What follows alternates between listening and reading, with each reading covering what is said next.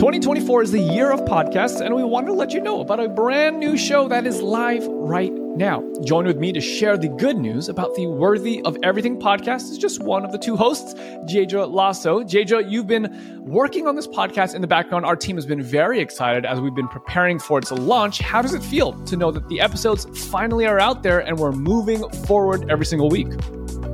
It is so exciting, and I am just excited to see where God takes it. And I have so much hope that it is going to be an incredible blessing to the listeners. Amen, amen. But as I understand it, this is a show tackling the issues of mental health through the lens of the gospel. Can you share just a little bit more about the heart and the intent and who you're really trying to serve through the Worthy of Everything podcast? So, I personally was freed from depression, and as I've come to understand my freedom from sin and identity in Christ, I start to recognize all these amazing gifts that God has given us. So, yeah, just exploring and hearing awesome testimonies about how to walk out true intimacy with a loving father who pursues his kids.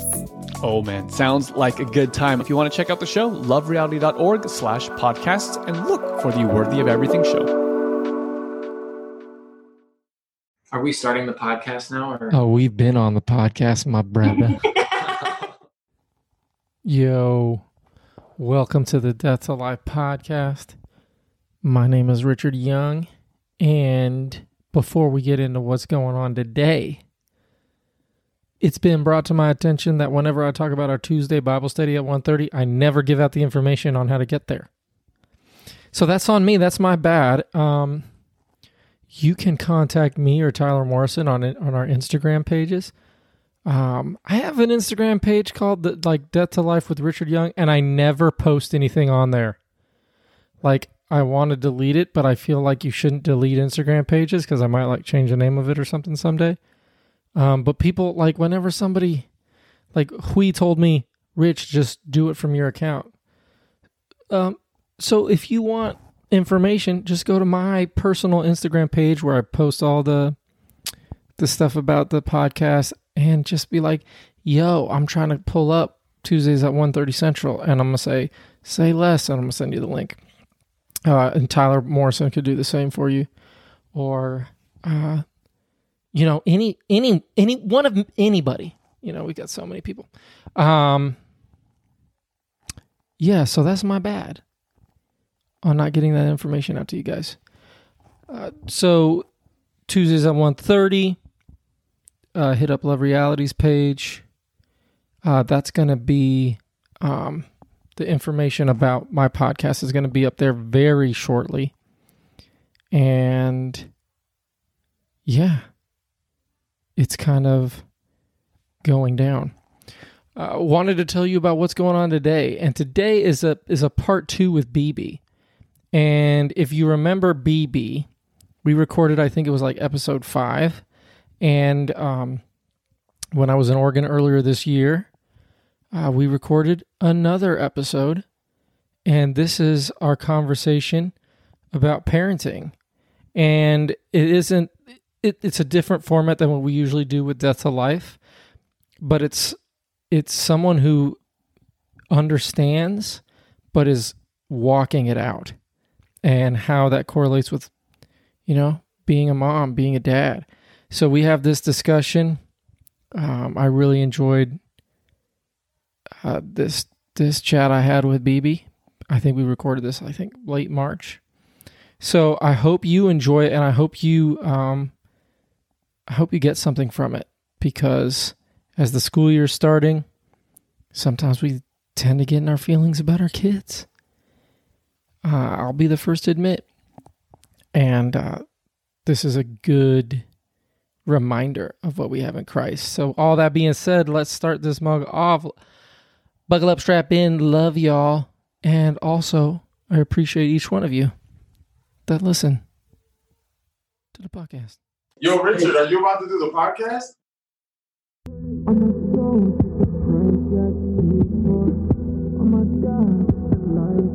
Yeah, yeah.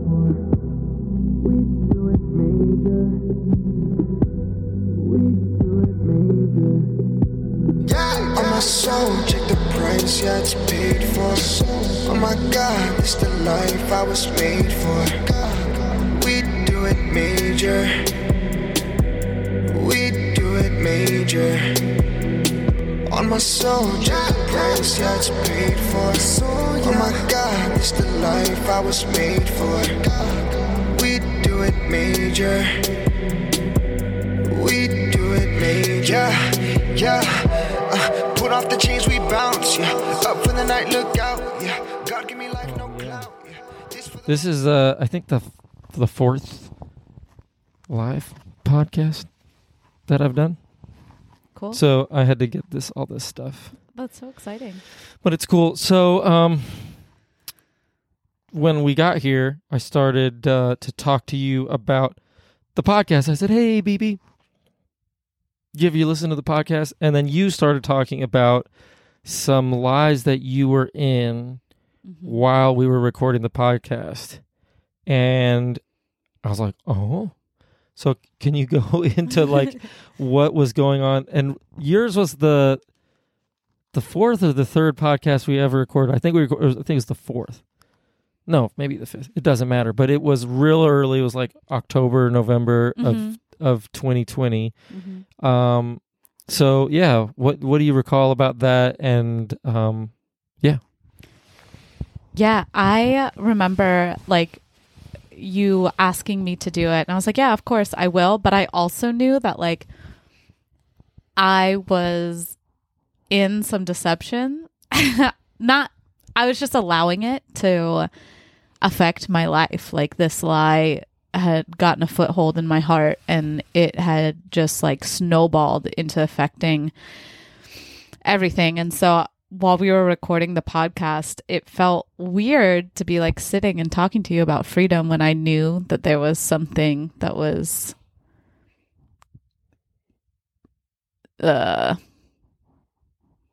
holding me captive, right? So I haven't listened to it cuz I was like I actually don't know what I said and I don't know if I want to hear what I said. well, first Um, of all, your podcast was I feel like is a huge blessing, and I think that there's something like that we probably should just put out there like once you're free there are never any lies that you ever believe and that's that's not true right No. like yeah, because I, uh, in freedom, like I absolutely know who I am, and I will never question that again. Right? Right. Like I know who God is, and I will never question that again. However, there are like habits of the flesh that can be poked at hmm, right? And those habitual, for me in particular, those habitual ways of thinking, it's like habitual thinking patterns that if they get poked at or they start going and I don't take them, like, I don't arrest them and Right. like bring them immediately like down and pray them out, uh, they will start to cycle again. yeah and i just want to say just maybe for definition's sake so the listeners know what we're talking about Mhm. when we say in freedom it's just this understanding that we are fully loved and shame has been revealed for the lie that it is. Mhm. and um, we're walking in this understanding of the finished work in our lives and freedom from sin and all this stuff and so when when that's happening we still you know if i'm i'm 37 and i had this revelation of god's love for me at 35 Mhm. and I'd been married for, you know, I think 10 years at that time. Still there was patterns in my marriage that were not cool, but they were just, you know, they're ingrained patterns in our minds. And as we learn what's true, we can see, oh, that pattern and way of thinking is not right and it's hurtful and it's Mhm. and it's based in a lie. So just wanted to put that out there for because sometimes I think when pe- we say freedom or since I got free or something, sometimes people have a hard time understanding what we're saying. So, Mhm. so talk to me about what that that lie was that you were still kind of rolling in this former pattern of of thinking. Yeah. So, um, right after I had my first son, uh, I had like a pretty serious, like, I was in a very dark place mentally, um, and emotionally, and all of these insecurities that I didn't know were going to come up um, did, and I struggled a lot with postpartum depression, postpartum anxiety, um, and it all centered around not wanting to be my mother. Hmm. And I love my mom. hmm I love her dearly. Um, but you know, growing up, she she was young and she was in deception. She like was dealing with her own stuff and she did the best that she could with what she had. hmm Um, and the best that she could caused a lot of trauma, hmm you know, and that's just the reality, you know? Right. And so, uh, yeah, as soon as I had my son, this like overwhelming fear of raising him like my mom raised me, like overtook everything. And so I started moving through not just like parenting, but like my entire life started revolving around not being her. And so every decision I was making, it was based on this fear and the and this insecurity that I was going to be her. And if I saw any behavior or way of speaking that reflected my mother, I like doubled down on being the opposite of that Right. right um and so then uh Can we- can we talk about that for a second because yeah, totally it's it's like it just makes me think of sin consciousness and righteous consciousness and Mm. living our lives to not be a thing or not do a thing rather than living our lives because we are a thing. And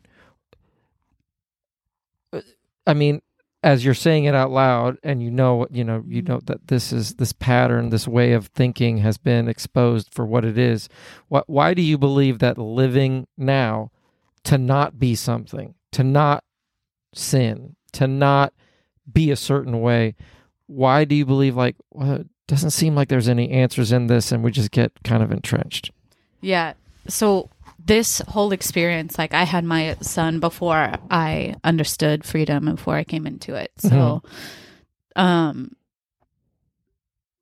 the the thing that i realize and i recognize now is i was so afraid hmm. of becoming my mother that I wasn't able to just be a mother, hmm right? I was so insecure about being like my mom that I wasn't able to just be a mom.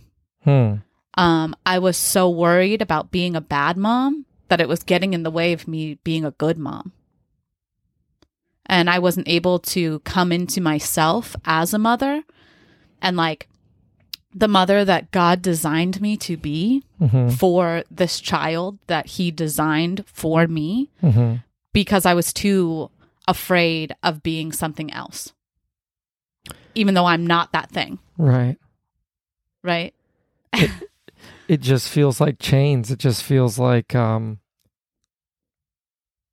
yeah it's a small box that we're living in where in understanding truth there's just a whole world to move and operate in but if we're living in the i can't be this thing it seems just a, like a narrow minded focus of just rules that we're making up for ourselves. Is that what you experience? Yeah, totally. Um the the more I pressed I allowed this like lie and this fear to press in on me, um the less I was able to freely love my child. Hmm. And I became more of what I was afraid of. Was it that you, you weren't able to love the child in the way you should because it was about you? Yeah, I wasn't able to just see him for who he was and love him where he was at and like let him be and figure out how he needed to be loved because every child is different, every child is unique, right? Mm-hmm. but I was so like caught up in like don't be a bad mom, don't be this kind of mom, don't be like your mom that it yeah, I wasn't even seeing my son. I was Mhm. seeing myself as a bad mom. So, how long after you have your son do you understand this freedom? Uh he was about like 18 months. 18 months. Yeah, so like a year and a half. And so like uh, in that, you know, I he was still being cared for, right? mhm. And I was good at caring for him like care tasks, right? You know, making sure he was eating well and dressed and clean and all of that kind of stuff. But um when it comes to like and it- it's just like any relationship, right? Mhm. we when we are steeped in deception and like so focused on ourselves and like focused on how awful we are Mhm. we don't have life to give Hmm. others right and so like my the foundation of my son's like upbringing in those first 18 months Mhm. right we're not based in look at you you perfect wonderful gift Hmm. let me cultivate you and love you and pour into you so that you are uplifted and understand exactly who you are Mhm. which is a son of god Right. right? And like a perfectly crafted individual made by the king of the universe, Right. right? It was I don't want to damage you. I don't want to ruin you. I don't want you to experience what I experienced. Hmm. So let me, let me, let me, let me, let me, let me, let me, right? And it was Mhm. so even even though it was supposed to be about him, Mhm. it wasn't. It was still very me centered. So, in trying not to be like your mom, how successful were you in that? Or were you finding that even though you were trying very hard, there was, you would model some of her behavior? Oh, absolutely. Yeah. I would say things and do things Give me an example of some, some of this stuff. Yeah. So, um, you know, my mom was like uh physically and emotionally abusive, Mhm. right? So, um my son was always like a terrible sleeper. Mhm. Yeah. And there would be nights where it would take him up to like 2 hours to fall asleep. And like I would get so angry, like Hmm. actually angry. And I would never like hit him or anything, but I would get really mad and I would like yell and I would like punch the bed or something because I was just like so infuriated that he just like wasn't asleep. And I you know we'd done everything and I just was like it was out of you know I was just like ah I can't handle this anymore. Just like go to sleep you Right, know and I right, just yell at him right? He's a baby. He doesn't know how to go to sleep Mhm. you know? And then that experience would happen and I'd get totally overwhelmed and I'd get caught up in my anger and caught up in this frustration and then I would you know lash out and I would yell and then I'd be like look you're your mom Mhm. right you know Would And you so- then you go into shame? and then I would go into shame and it would spiral and I'd get all this anxiety of like, oh my gosh, like this is how it starts. Like you're getting angry and then you're going to start yelling at him all the time. And then like, okay, like you punch the bed, but how long is it until, you know, it's him you're hitting, right? Hmm. And again, would I ever do that? I mean, of course, I now would say I would never do that, but back Mhm. then, like, you know, to be perfectly honest, I don't know. Yeah. I don't know. My anger could have gotten out of control. And then, like, on top of that, it's like, okay, like, you're yelling, like, go to sleep, but then what's the, you know, what if he spills uh, his, you know, a cup of water? Are you going to yell at him then? And then, like, okay you're you're yelling at him because he's not going to sleep how long is it going to be before you start tearing down his character you know like and it would just spiral and it cause all this anxiety and more anger and then i'd get all wound up and then and then it would just be easier and easier and easier to get to that place and it would take a shorter and shorter and shorter time to get to that place because after this thing happened then that spiral of guilt and shame and like beating myself up would happen right And I think like this is all. Well, you correct me if I'm wrong. And in my experience, I, I don't understand this, and I don't know if it's a guy thing. I won't say that because I don't want to throw all guys under the bus. Maybe this is just a me thing. When my kids were little and I would hear them crying, I'd be like, "Oh, they're crying," mm-hmm. and Natalie would feel something completely different. Like the cry meant something else to her. Mm-hmm. and it uh, i think she would admit this. It was more painful for her. It was more like oh you know. And for me i was like oh something's going on with the baby. Like maybe like there was i thought in my mind there were just three options that the baby's hungry the baby is needs to be changed or the baby's just crying. And mm-hmm. i'm like well if it's not those other two then it's just the last one and that's just fine. But it didn't affect like natalie was you know of course wants to figure out figure it out. And so and like i said tell me if i'm wrong i'm picturing the baby not being fallen asleep isn't that you would go in and you see the baby is still awake. Obviously the baby's crying and the tears and, and the yell you know that connects with your heart because this is your heart living outside of your body and you love this child with your whole heart but then the anxiety and the fear pushes you to do this thing that now you're just like contradicting your true heart for this baby by being angry. So it's all coming it's it's it's very sad. It's like this thing that's like you love this child with your whole heart and then the lie comes in of the, the anxiety of well what what why can't i stop this baby from crying? And then judging yourself as a mom and ju- am Yeah, i wrong about that? Or talk to me about that. No totally. Yeah like in in a in like that circumstance of like baby not going to sleep baby crying you know um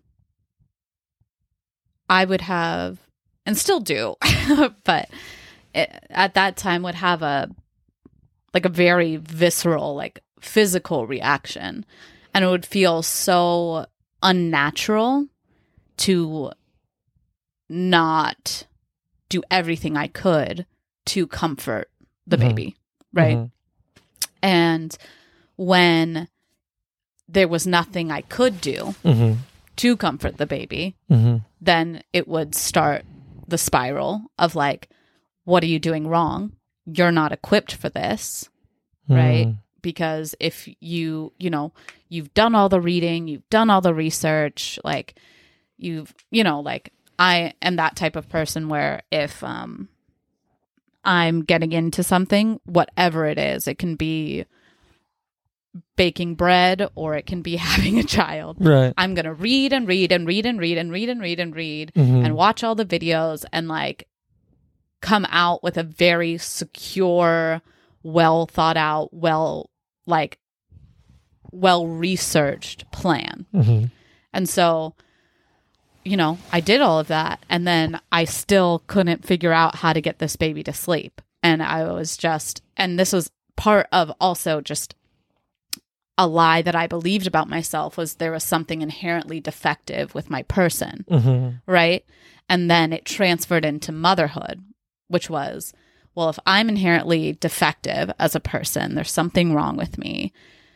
And now I have this child and I can't get them to stop crying and I can't get them to sleep no matter what I do, then I'm just not equipped. And I am not a good mother. And I am just going to turn into my mom, who also wasn't equipped to be a mother.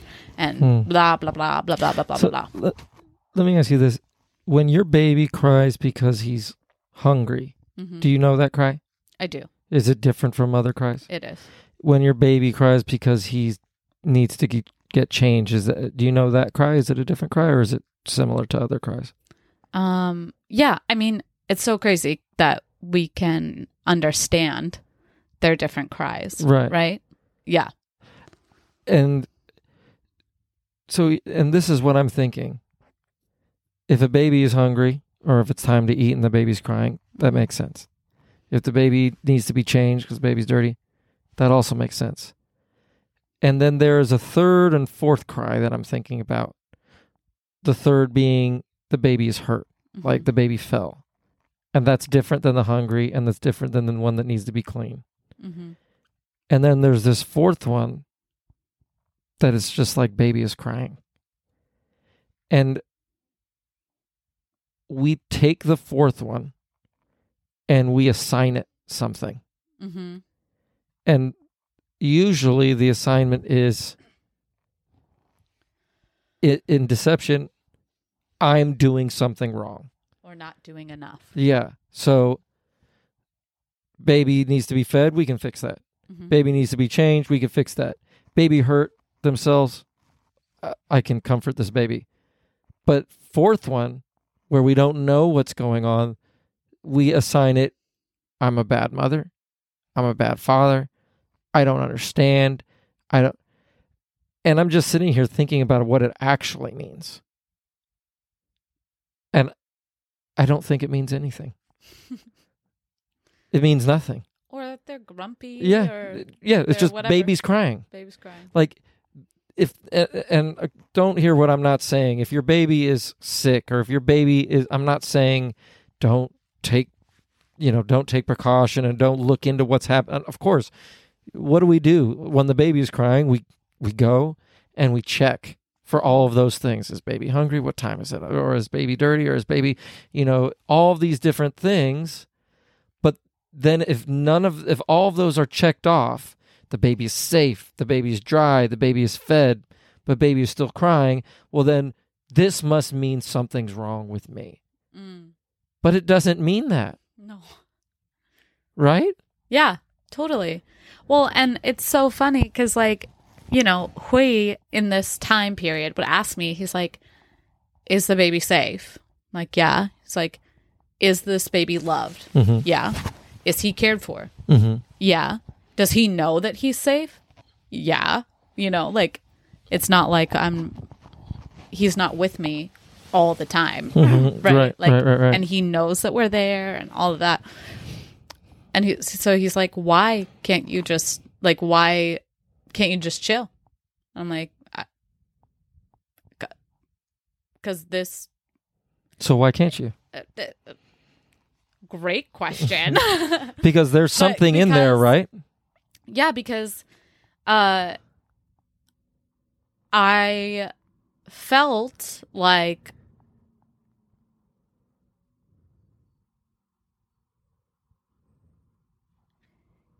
if the baby is crying, that means that it needs me. Hmm. Right? In some capacity. So I want to be there for this baby, Mm-hmm. for my child. And regardless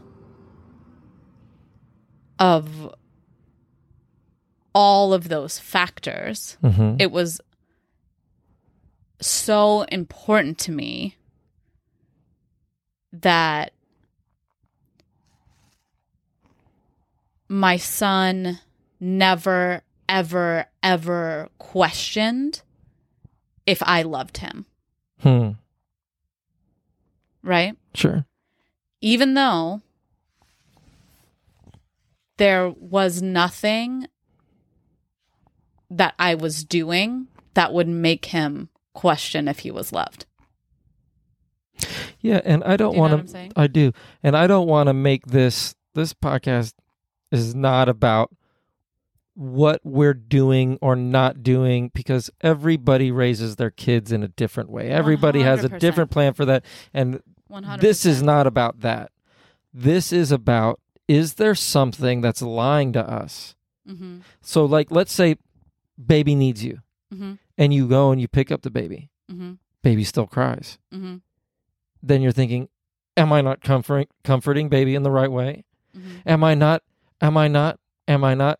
And it's no longer about the baby. hmm It's about you. Yep. And that's what I'm trying to get at is it's not you like like we tend to take so many things personal and in taking them personal it means something about us and it's not good. And it positions us in Well, this lie. and I was living from so much hurt Hmm. and like living from the wounds that I had gotten from my childhood that I was so I was entering parenthood Mhm. with those wounds wide open, mercy right? yeah And like not being able to see see what this relationship actually was, right right? I was just so fearful of not redoing my childhood, which is so wild, right? Mhm. Because, like, one, my mom has a very serious mental illness, hmm and it, and like, it, um, I don't know what the proper definition is. There's a new I think right. it's yeah. Anyways, um, but you know, so she was struggling with that Mm-hmm. along with being like severely physically abused by my dad, hmm and so she's like, "That's what's happening in my house, right?" Mhm. And like. Me and my brother are getting hit and we're getting yelled at and nasty things are being told to us and Mhm. like you know where we didn't always have home security, we didn't always have food security, you know what I'm right saying? right right And like all of that is my childhood. And I'm looking at my child, like so afraid of like redoing all that when literally all of those things are absent. right He was not neglected. right right I did not have a abusive husband. I was not abusive. We had we didn't have home insecurity. We didn't have food insecurity. Like why am I trying to prevent these things that aren't a reality for him? Yeah, because of this this lies that so you come into freedom, you Mhm. come into this truth, hmm but there's still these patterns. Yeah. So how is that going? How like when you're trying to walk through it, but do you do you see the patterns that are still there or how long did it take for you to say, "Oh, hold up." Yeah, so for for the most part, I feel like when I came into freedom, um and part of that was like forgiving my mom Mhm. and not not forgiving her like oh, you know, whatever, but like I forgive you for all the, you know, which is important, but For sure. um truly like she doesn't owe me anything. Right. She didn't owe me. She doesn't owe me an apology.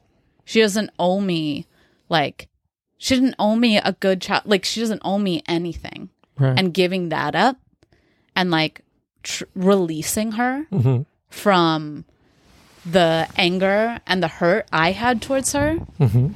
um is what really changed how I approached parenthood because I was no longer living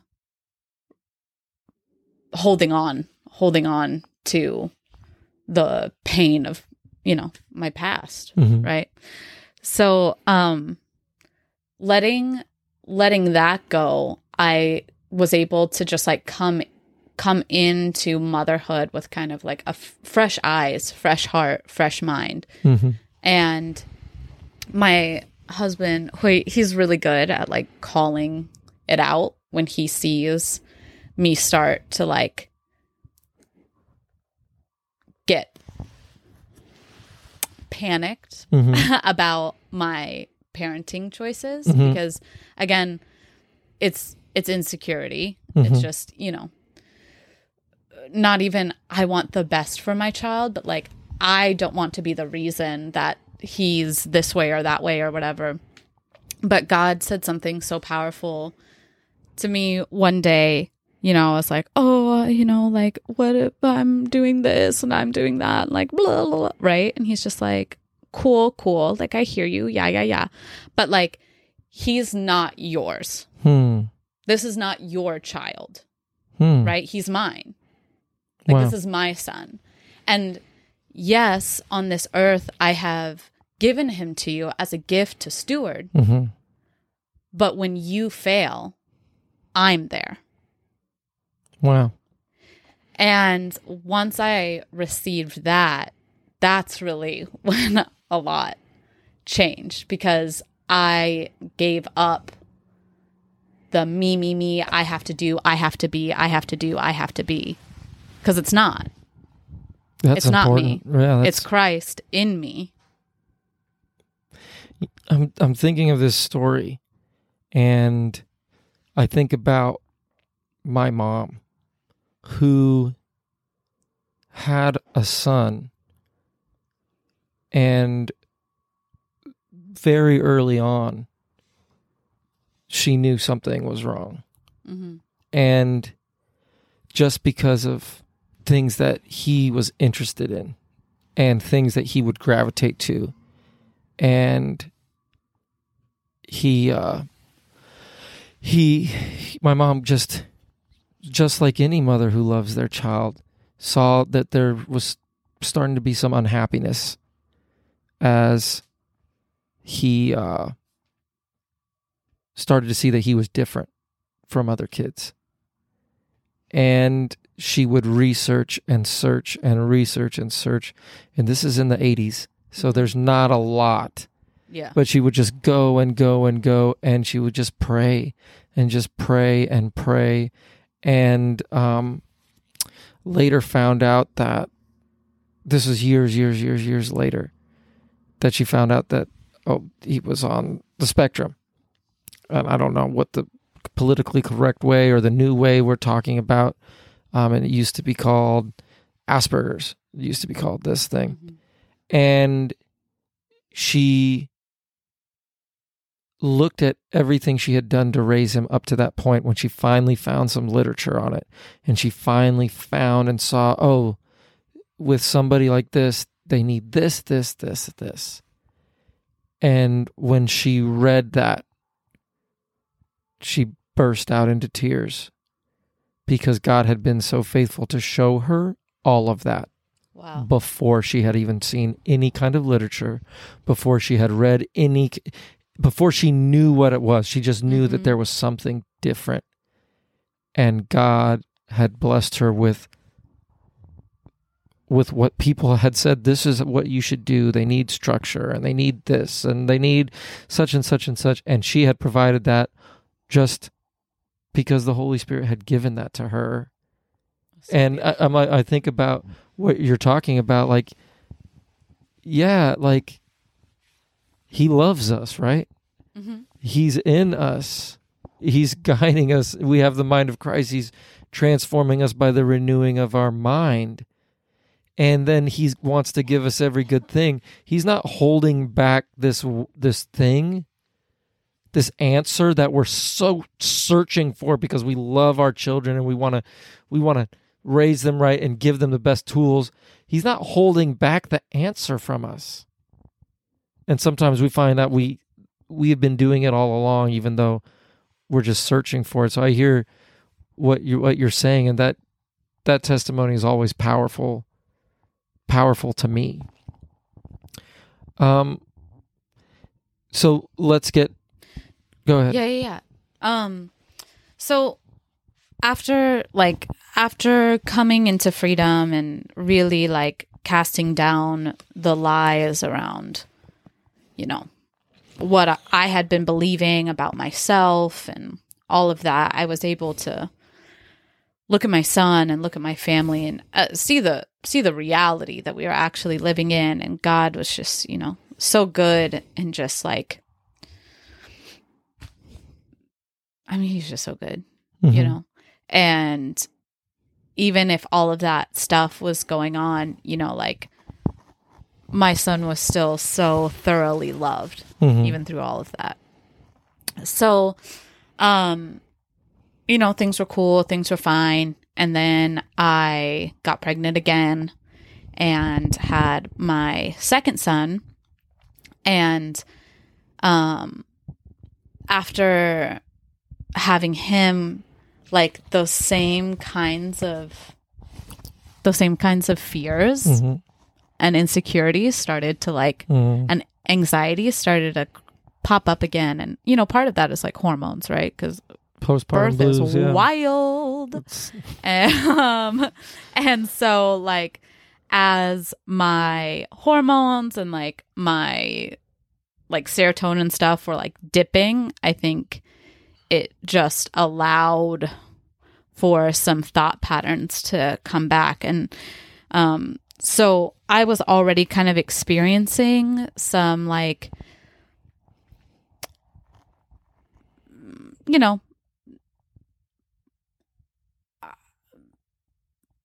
it was interesting i was feeling depressed Mhm. but not like before freedom. Like pre freedom, I was like, oh, I'm the worst. Everything's terrible. Like, blah, I don't want to be here. Everyone hates me. Like, meh, right? Mhm. Not saying that those feelings aren't real and valid because they were, Mhm.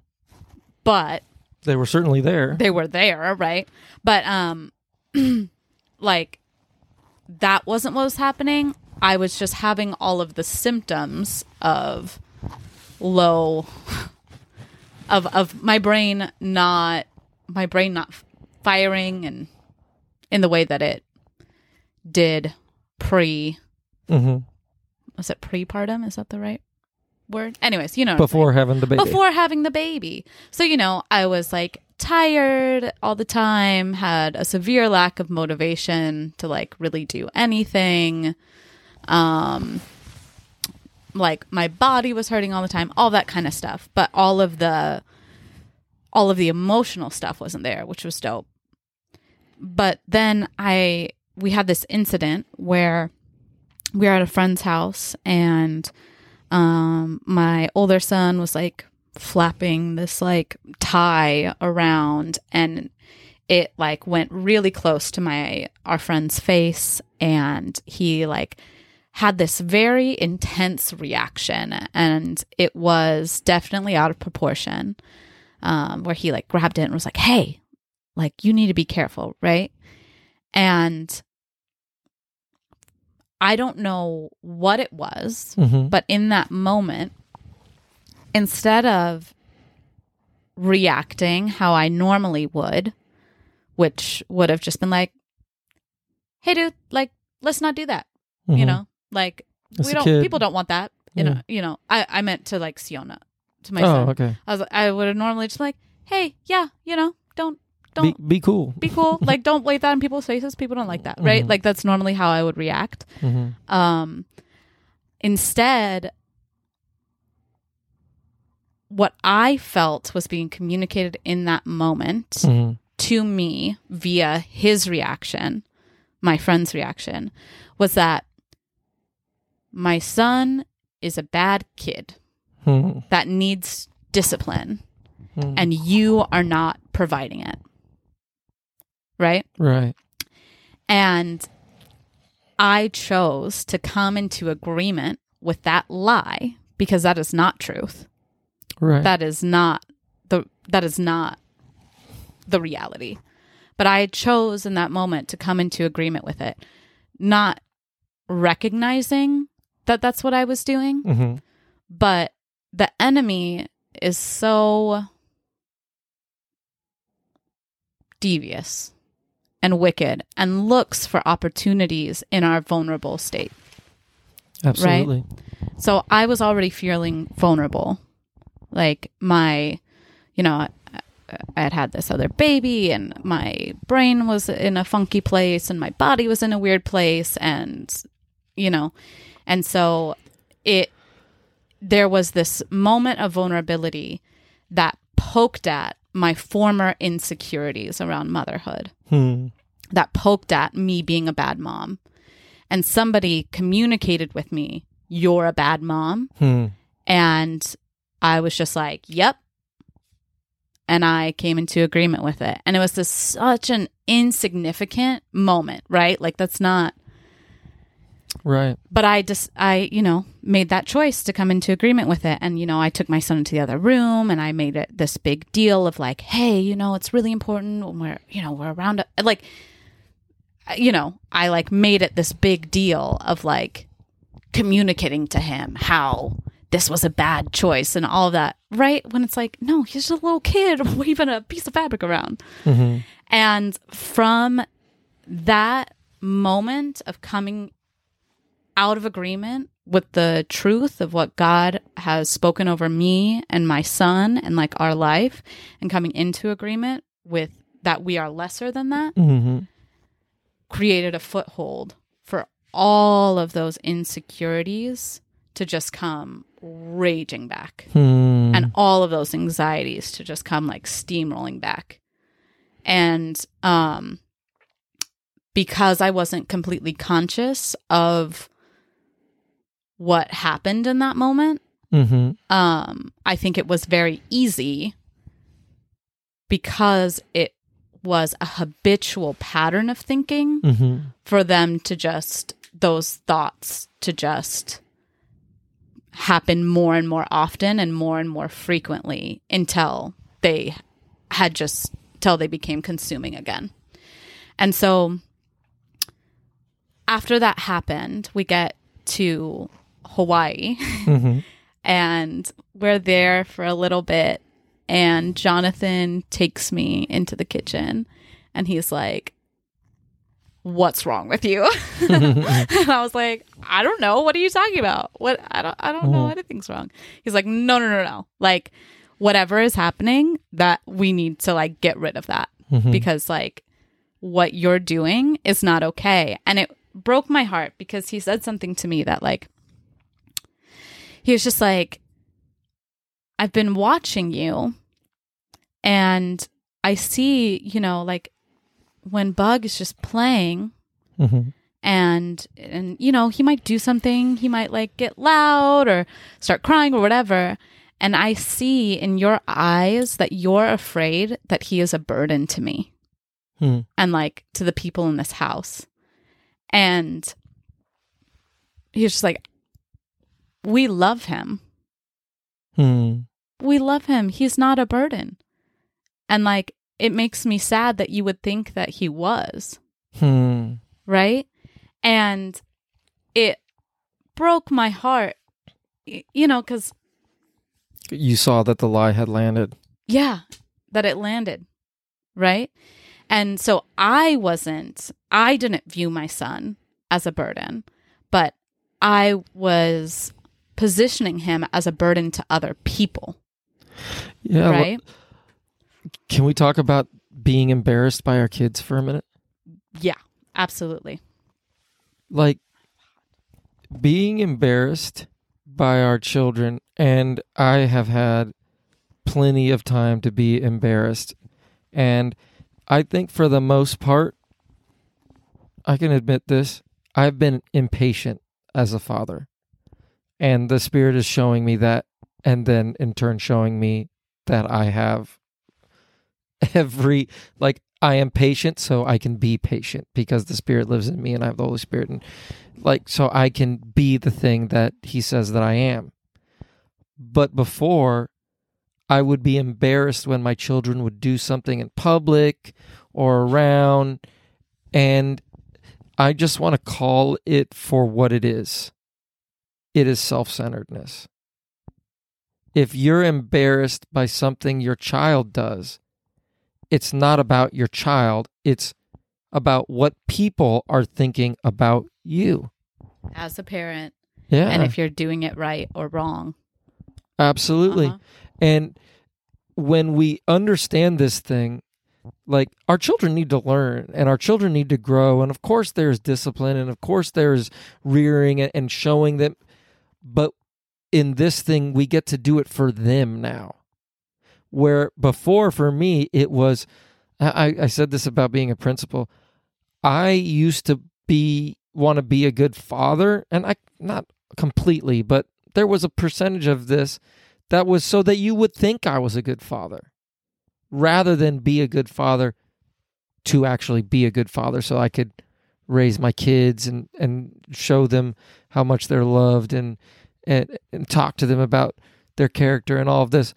And so I was having this conversation the other day with with somebody about appearances and how there comes this point in life where your children get old enough so that you don't have to be quote unquote embarrassed by them anymore because it's now their life and their decisions and you've you've done a good job and you've raised them up to certain and this is how we think about it right?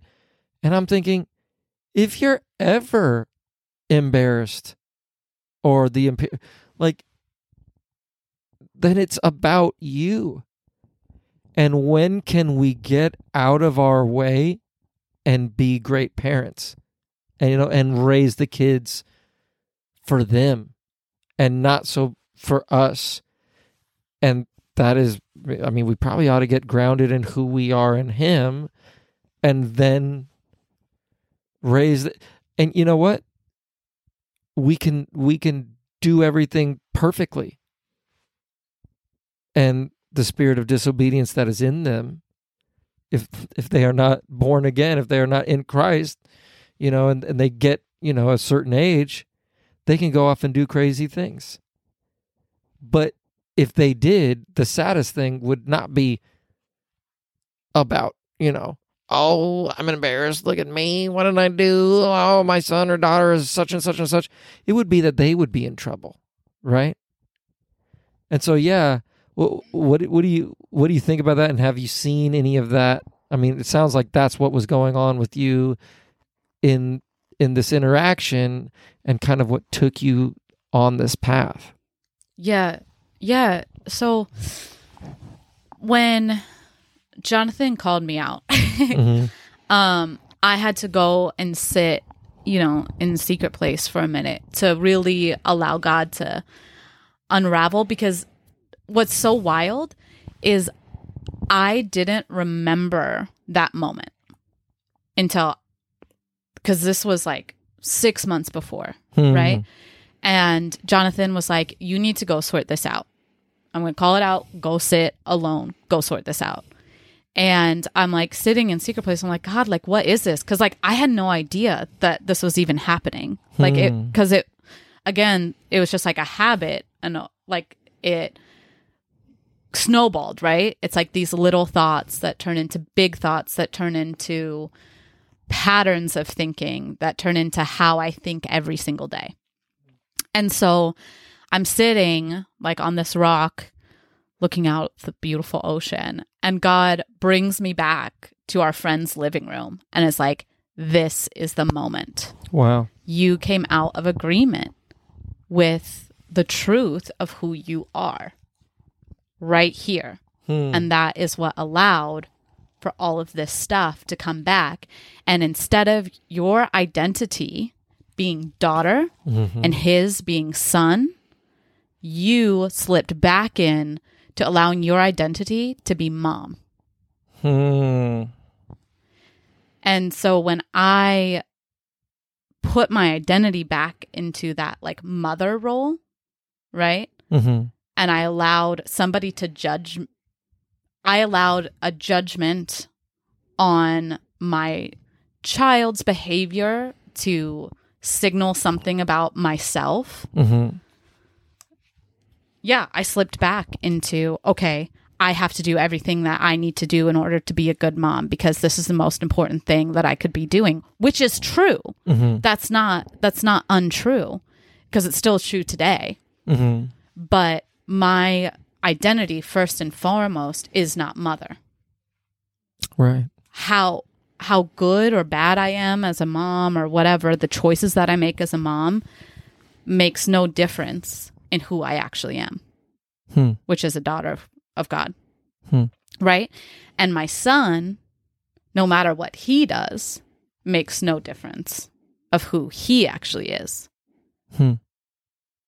And so uh you know, God revealed that moment to me and revealed the lie that I had believed, which was, you know, that my son was in need of correction and I wasn't doing my job well as a mother. And so then he just kind of showed me how these past few months I had been living as if that was the core of my identity was a mother and like how I needed to how I believed that I needed to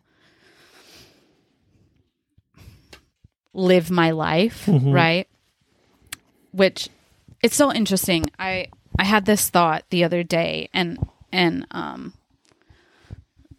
you know, we we talk so much in the church about purpose. Mm-hmm. I mean, outside of the church about purpose too. I think everyone is consumed with this idea of purpose because if you don't believe in God, you don't believe in heaven, you don't believe in an afterlife, all you have is right now. So what are you going to do? Hmm. And it has to be impactful because after you die, the only way that you are going to have any sort of legacy outside of your, you know, mm-hmm. Minimal existence is to have some sort of purpose that created impact, lasting impact, right? Um, and then I think that idea and that concept comes into the church in this very subtle way where purpose gets twisted and where, you know, we're like, okay, what is your purpose? What has God purposed you to do? Like, are you going to be a doctor? Like, what, you know, like, are you going to be a nurse? Like, are you going to be a teacher? Like, what are you going to do? What's your purpose? You need to find it because you need to fulfill your purpose. But like, our purpose is kingdom. Hmm. Like, this is not our home. Mm-hmm. Like, I don't belong here. Mm-hmm. Like, I'm not destined for here. Mm-hmm. So, why are we so caught up in creating a purpose that is that is in line with this world Mercy. and like consuming ourselves with this world with like worldly things when we're not even of it, Wow. right? And so like is your our purpose is kingdom. So like if you have the capacity and the ability to like be a doctor and like that's how you're going to serve for a kingdom, dope. Do that. But like you can also serve for the kingdom in a grocery store. Absolutely. You can serve for the kingdom by not working and being available. Mm-hmm. You know what I'm saying? Like Absolutely. that is such a gift to be available for people that are in need.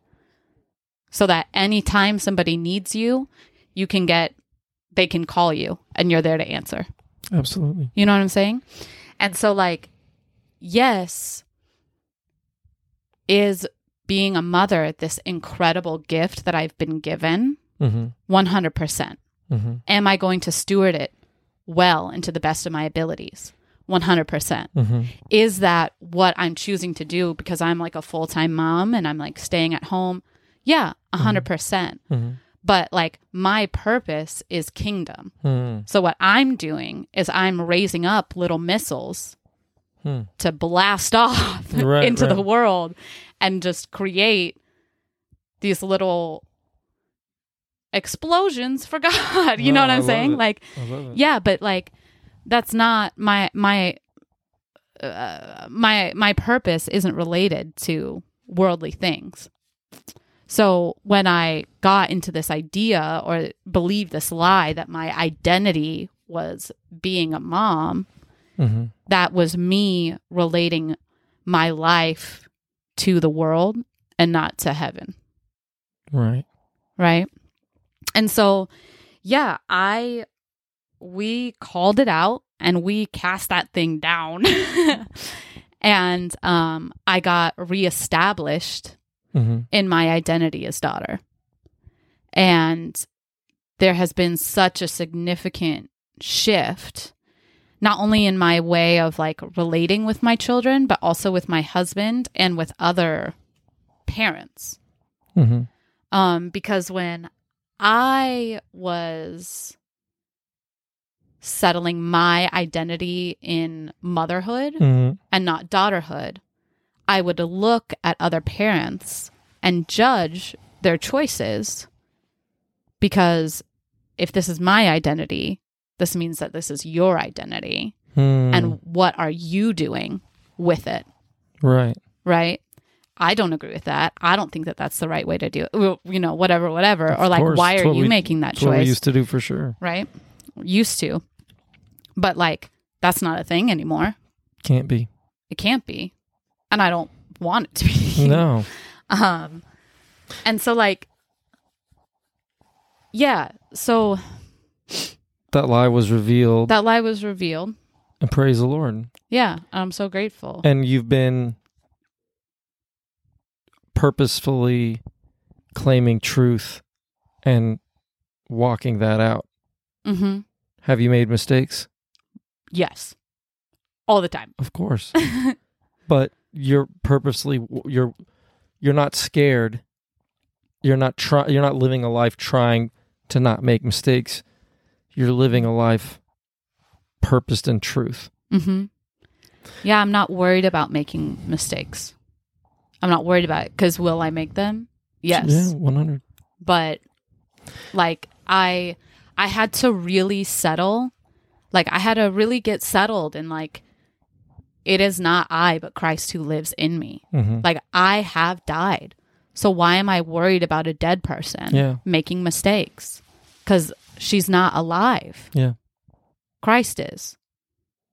And i have really had to settle that because like in that fear of making in that fear of making a mistake or being a bad mom or being my mom hmm all of that or like being the best mom I could be like as in like I need to be a Yeah. good mom so that I'm not a bad mom Yeah. not I want to serve my children Mhm. so that they are they understand who they are Yeah. so that they can go out and fulfill their purpose It's the mo- the motive has uh, like will never rise Totally above of the motive. right And so if our motive is in some way self-centered and it's not about our kids, then then what are we doing? and so I was I was still alive Uh-huh. in that Yeah. Your old self was my old self was Yeah. still like trying to live and, and, and now like you nah. Get and now you've died and you've been raised in newness of life and it's the upside down kingdom. It's what you're talking about. Yep. so let me ask you this and i'll probably just let you comment on this and i just you put something on instagram a few months back that i thought was super powerful and i have no idea what any of this is about because i am not a woman. I have not given birth to a child but you put this um, post up really kind of just talking about if i remember it correctly and i haven't read it for a while but just exposing the lies that women believe about who they are and their bodies and everything after uh, you know giving birth to a child and so much so much of the lies that come in and the truth that you were standing in.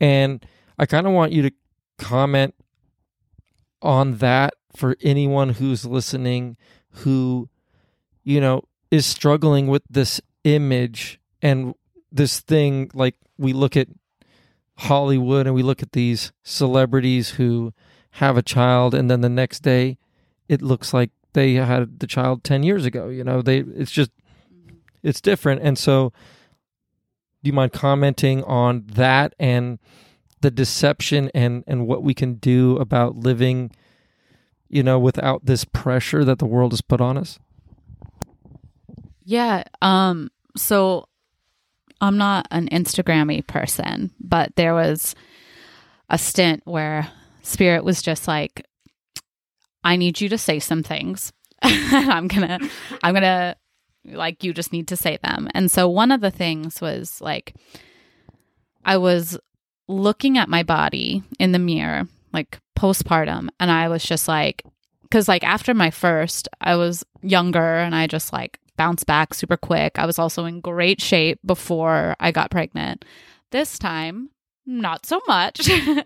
and um and it was fine and you know second kids are different and whatever.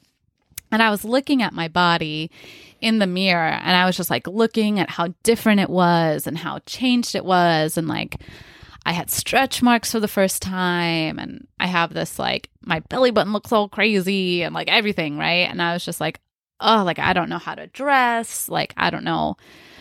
I don't know what to do with this like new shape that I have, like all of this kind of stuff, right? And um then I started really taking a tally of what my body has actually done for me. Mm-hmm. Right? Like, and I'm just gonna get really real. So, like, you know, my breasts are not all like cute and perky and nice like they used to be. They are, they are low and wide.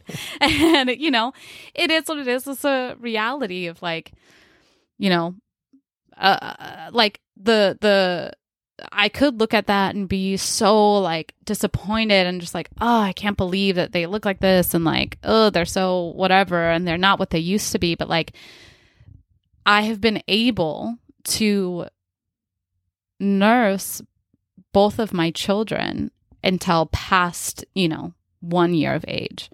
And what a precious gift that has been. I've loved being able to nurse my children. And I'm so grateful that I got the opportunity to do that because not everybody does. And like, I was through, you know, through this like very natural thing that God has like given me, I was able to like provide the nourishment that my children needed. And so, did that cause some like saggage? Sure. But like, it's just evidence of this beautiful journey I've gotten to go on with my children and like the power that my body innately has as a mother to give to provide my child food. Hmm. Dope. Love that. Yeah. Right? My my stomach, right? It's all squishy and it's got stretch marks now and like I had an umbilical hernia, which is super gross. but like my belly button is an outie now instead of an innie. And so it like looks different. And like I gained weight and my shape has changed because like my hips have gotten wider and whatever. And like I could look at all of that and, you know, be like, oh, like I need to get in better shape or like I'm never going to be able to show my stomach again or like this that and the other but like my body has carried three well I've been pregnant four times Hmm. and I've carried th- two to term Mm-hmm. right and like it's been able like I have the the I've been like not everyone has that opportunity Right. you know not everyone is able to carry a child and like i my body has done that for me and for my husband right like my body has like given of itself to be able to grow and produce this little life. Like, how amazing is that? And how special is that? And like, why would I look at it with disdain when it's given me something? But there is temptations to that for lies to settle in. And I don't know if we even need to to highlight it because everybody knows what they are and everybody, you know, everything is you know, our our culture is you know, it's getting worse and worse and worse and and and what Mm-hmm. we what we champion and what we want is is for it's whack. Yeah. Um, Well, and this is something that like I like to so this is something that I share with other women all the time and in the moment in that moment when I was looking in the mirror, I had to share it. I had to relate it back to myself, which is like you like the Bible says that women like are worth more than rubies hmm. and yet we allow people to pay pennies. Hmm. We devalue ourselves so much. And like, I looked at my body and with all its new shapes and crevices and creases and, you know, plushiness. And I, in that moment, had to decide are you a penny or are you a ruby? Hmm. And I'm a ruby. it's beautiful. This body is, this body has given so much and done so much. And I am not going to waste time and energy on hating it Hmm. Wow, that's important. because for for what? For what? Look at look at what it's done. Look at what it's done. So I'm going to appreciate it and I'm going to love it for what it's done. Now is do I like wear the same things that I used to and are there times where like I get like mm, I don't know if that's going to fit or look right or like uh yeah, I wish that my, you know, this looked a little different or whatever. Sure, Mhm, sure, sure. whatever. But like, there's no, there's no point. There's no point in hating it for something for for We how hard it works. we keep assigning meaning to things. Either we assign the wrong meaning to it, or we assign meaning where there there shouldn't be. Like it's not. And if you're assigning meaning to, wow, my body has gone through all of this stuff and it looks different, and like the meaning that you've assigned to it, praise the Lord for that, mm-hmm. because certainly you could assign well i'm not this because of this that has happened Yeah, but like we don't that's the thing coming into freedom is that like I I don't live in lack anymore. let's go So I don't live in that mindset of oh, there could be more. I have everything I need. I have all of it. So like my body, my body, this physical thing has everything that I need not only to like live every day, right? It works so hard to keep me alive, Hmm. but also it created and sustained life outside of it. Yeah. That's so dope. it's crazy It's that is that is abundance and more. Like not only is it keeping me alive and functioning every mm-hmm. day, but it's keeping something outside of me alive and functioning. that's awesome. What in the world? That is so dope. Look at this magical thing. Look at this magical machine. it's crazy i i don't know i was talking to natalie about this i was like how can you see what this is and not believe that god exists? And if he exists i hope he's love you know like how how can we see what happens and how intricate and how detailed and how it has to be spot like and then yeah think if this is by chance? Well, it's nuts. I always, I just think it's so funny when people are like, mm, like, okay, like science for sure. But like God, eh, I don't know. There's like not proof. I don't know if I can get down with that. I'm like, okay, okay, let's just let's just talk about this for for just two seconds. Like, let's just think about this. So you're like, you're not comfortable with like a God, a God, like a creator God, right? that made the world in seven days and like knows you intimately and Mhm. like you know set the foundation for all this you're not that's that's like out of your sphere of like hmm believability but you're like yeah totally i live on a rock and i'm hurling through space Mhm. like at a pace that i can't even imagine and if i went out of the atmosphere i would die Mm-hmm. and the thing that's holding me to the ground is gravity. Gravity. I don't even know what that means. I don't even actually know what gravity means. And the mm-hmm. only reason like why I'm not we're not like spinning off into space is because of the gravitational force of the sun in the middle of like a solar system and we don't even know how big it is and like the sky is transparent at night, not actually dark blue. Like you're comfortable with that. Right. What in the world? That is crazy. it's I don't know what gravity is. How are you like, yeah, sure, gravity. Totally. I'm down with that concept. But a creative god, nah, that's totally wild. It's nuts. Anyways, sorry, tangent. But yeah. So as we, I kind of want uh, as we wrap this up, I want you to talk to, um, talk to mothers, talk to new mothers, talk to young mothers, and just give them your heart on what you would want them, because you've experienced this, you've experienced it twice.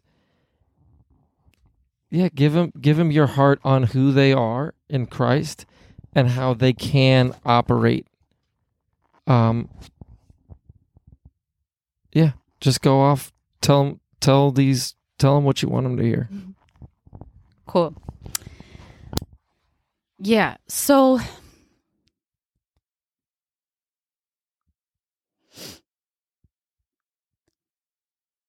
I think that first and foremost,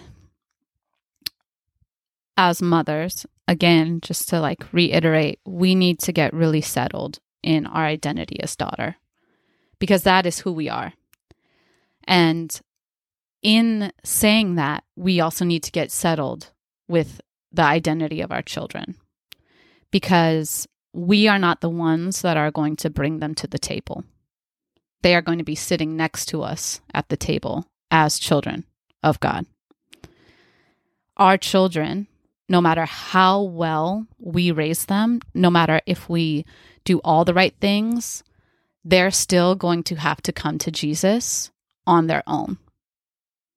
And they're still going to need to come into relationship with God. Um, and that isn't something that we can control.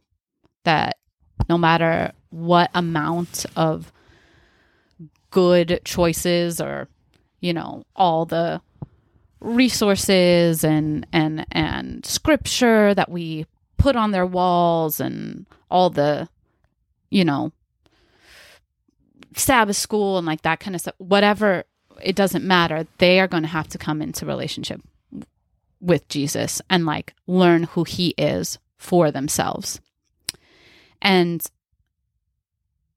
uh, you had touched on this earlier, but like we can do all the right things and our children can still grow up and kill people. Hmm. And we can do all the wrong things and our children can grow up and become amazing, incredible people. Or we can be right in the middle of the road and either can still happen. Mhm. And to do my hair. And my kids also are pressed all the time because they need to look good and they need to, you know, be this certain way. And I want them to, you know, be able to play well and share and not be loud and be polite and say please and thank you and say excuse me and get down from the table and wash their hands and put away the dishes. And I want them to like behave and be obedient because they desire it out of their hearts and not because I told them to. And like, I never want to raise my voice. And if I do, that that means something. And like, I can't, you know, like, and, and, and, and, and all of this stuff, all of this should be. And like, no, like, you can have a pile of laundry on your couch and it's gonna be okay. Hmm. you, your kids are gonna be kids and they're gonna act like children and it's gonna be okay. Not every day is gonna be great and not every day is going to look how it quote unquote should, right? Like in in the sense of like what we have created in our minds to be how things should be. And we need to drop these expectations of what we believe matters in the in the physical you know like i think uh, there's a lot of pressure on moms to complete care tasks in a really specific way and like good those things are all important yes but they're not the most important. And it's okay if if they don't if they don't get done that day you know? And it doesn't make you a better or a worse mom. And like it's okay to have bad mom days. Those days happen. It doesn't mean that you're a bad mom it means that that day was a bad day Mm, and that's okay yeah. because it doesn't determine your worth or your value because your worth and your value is established in Christ. Let's go. Your kids are going to have bad days. There's going to be days when they're crying and cranky and they're yelling and they're screaming and they don't want to listen and they don't want to eat and they don't want to put on their pants and they have you know like and they're it and that's just a bad day. You don't have a bad kid and you wouldn't look at a kid you wouldn't look at your child at the end of the day and be like, oh, you're just a horrible child. No, they just had a bad day. Maybe they mm-hmm. were tired. Maybe they were really disappointed. Maybe they had a bad dream. Maybe there was something that happened with their friends that you didn't understand and that you don't know about. And so it affected the rest of their day. And maybe they don't even fully understand what they're feeling. And like, that's okay. You wouldn't look at them and be like, ugh, you're just the worst. You're so, no. And so, like, you need to give yourself you need to allow yourself to be okay in that space too. So that's one thing. that's one thing. Um,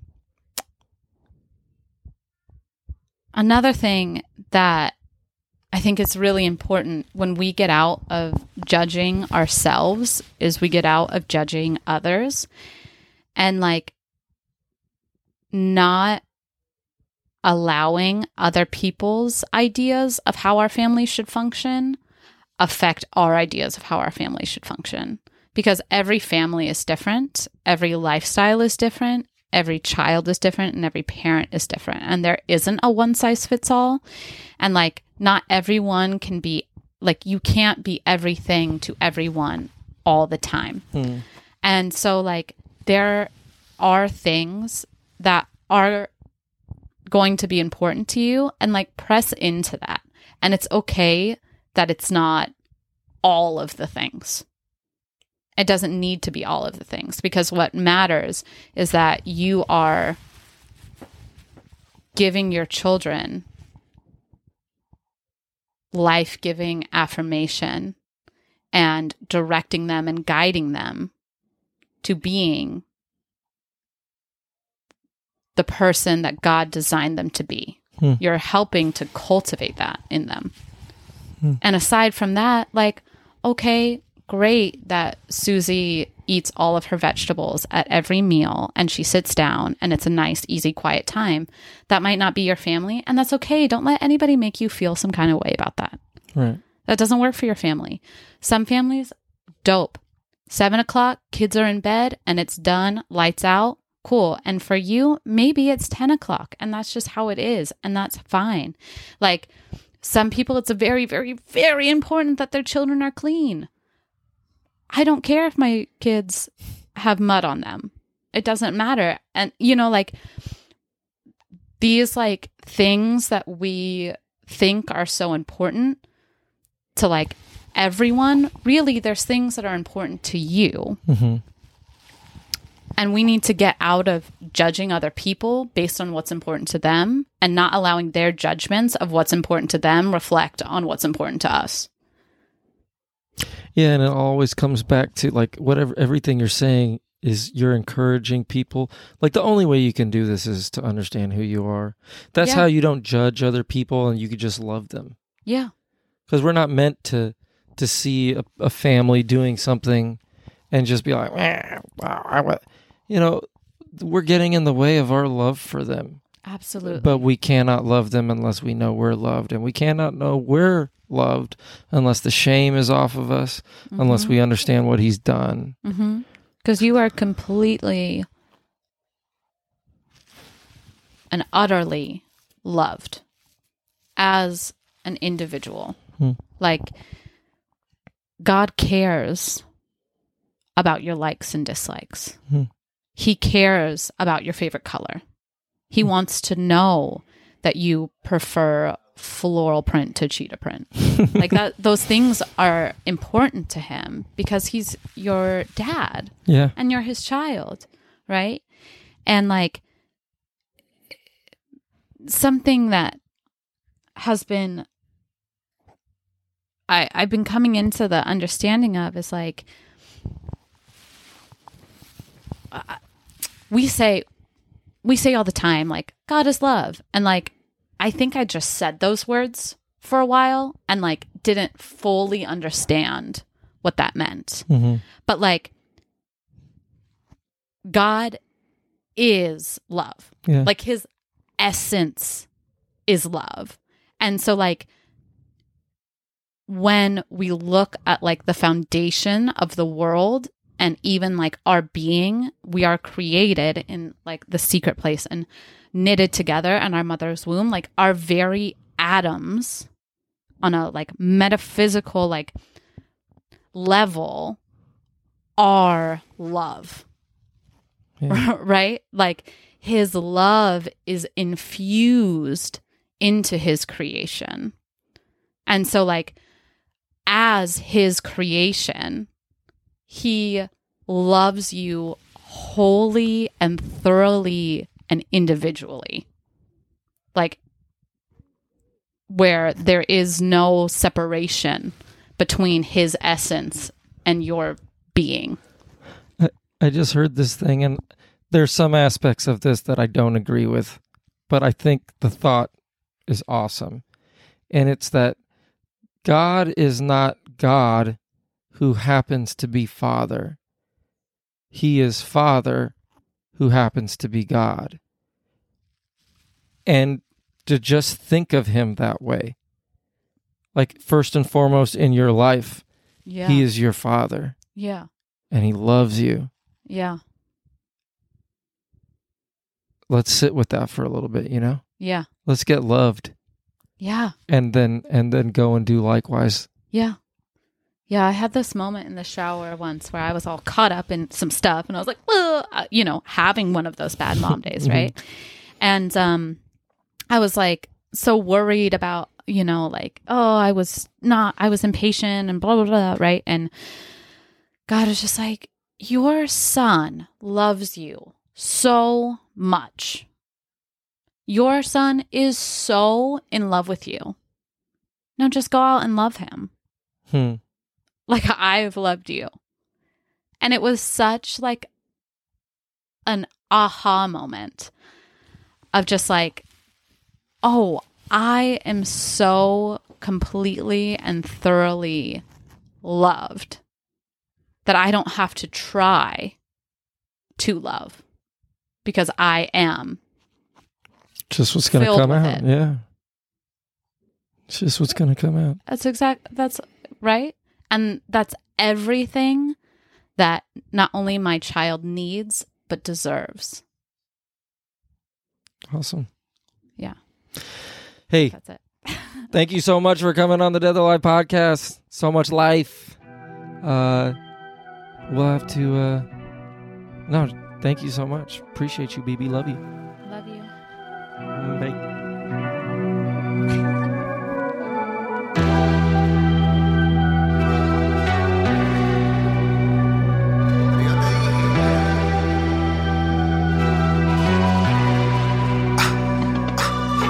Shoot.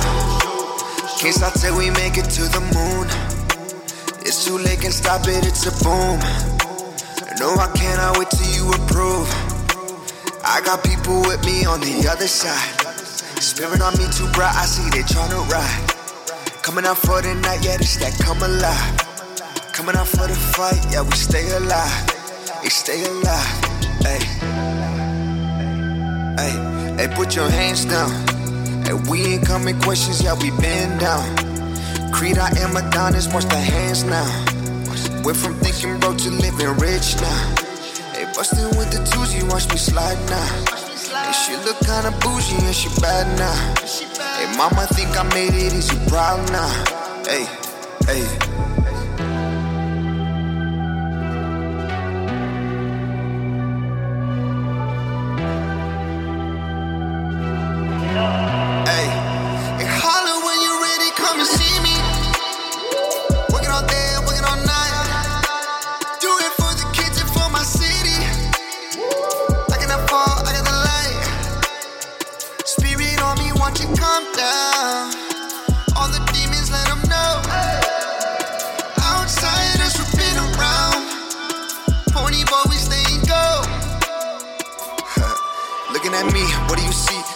shot, KOD, only talk, holy things. I'm a prince, that's Rakim, you a king. 23, check the rings, FOG, on my feet, on my soul. Jesus Christ, set me free, uh, free. Only motivation on me now is heavenly. A lot of people trying to drain me of this energy. I talked to God, told me people's not my enemies. I'm cutting ties with the spirits trying to play with me.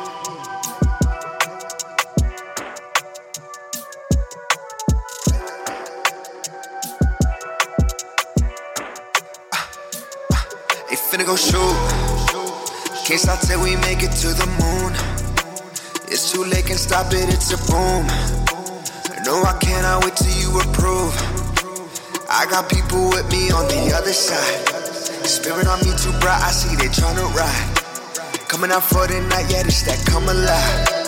Coming out for the fight, yeah, we stay alive. They stay alive.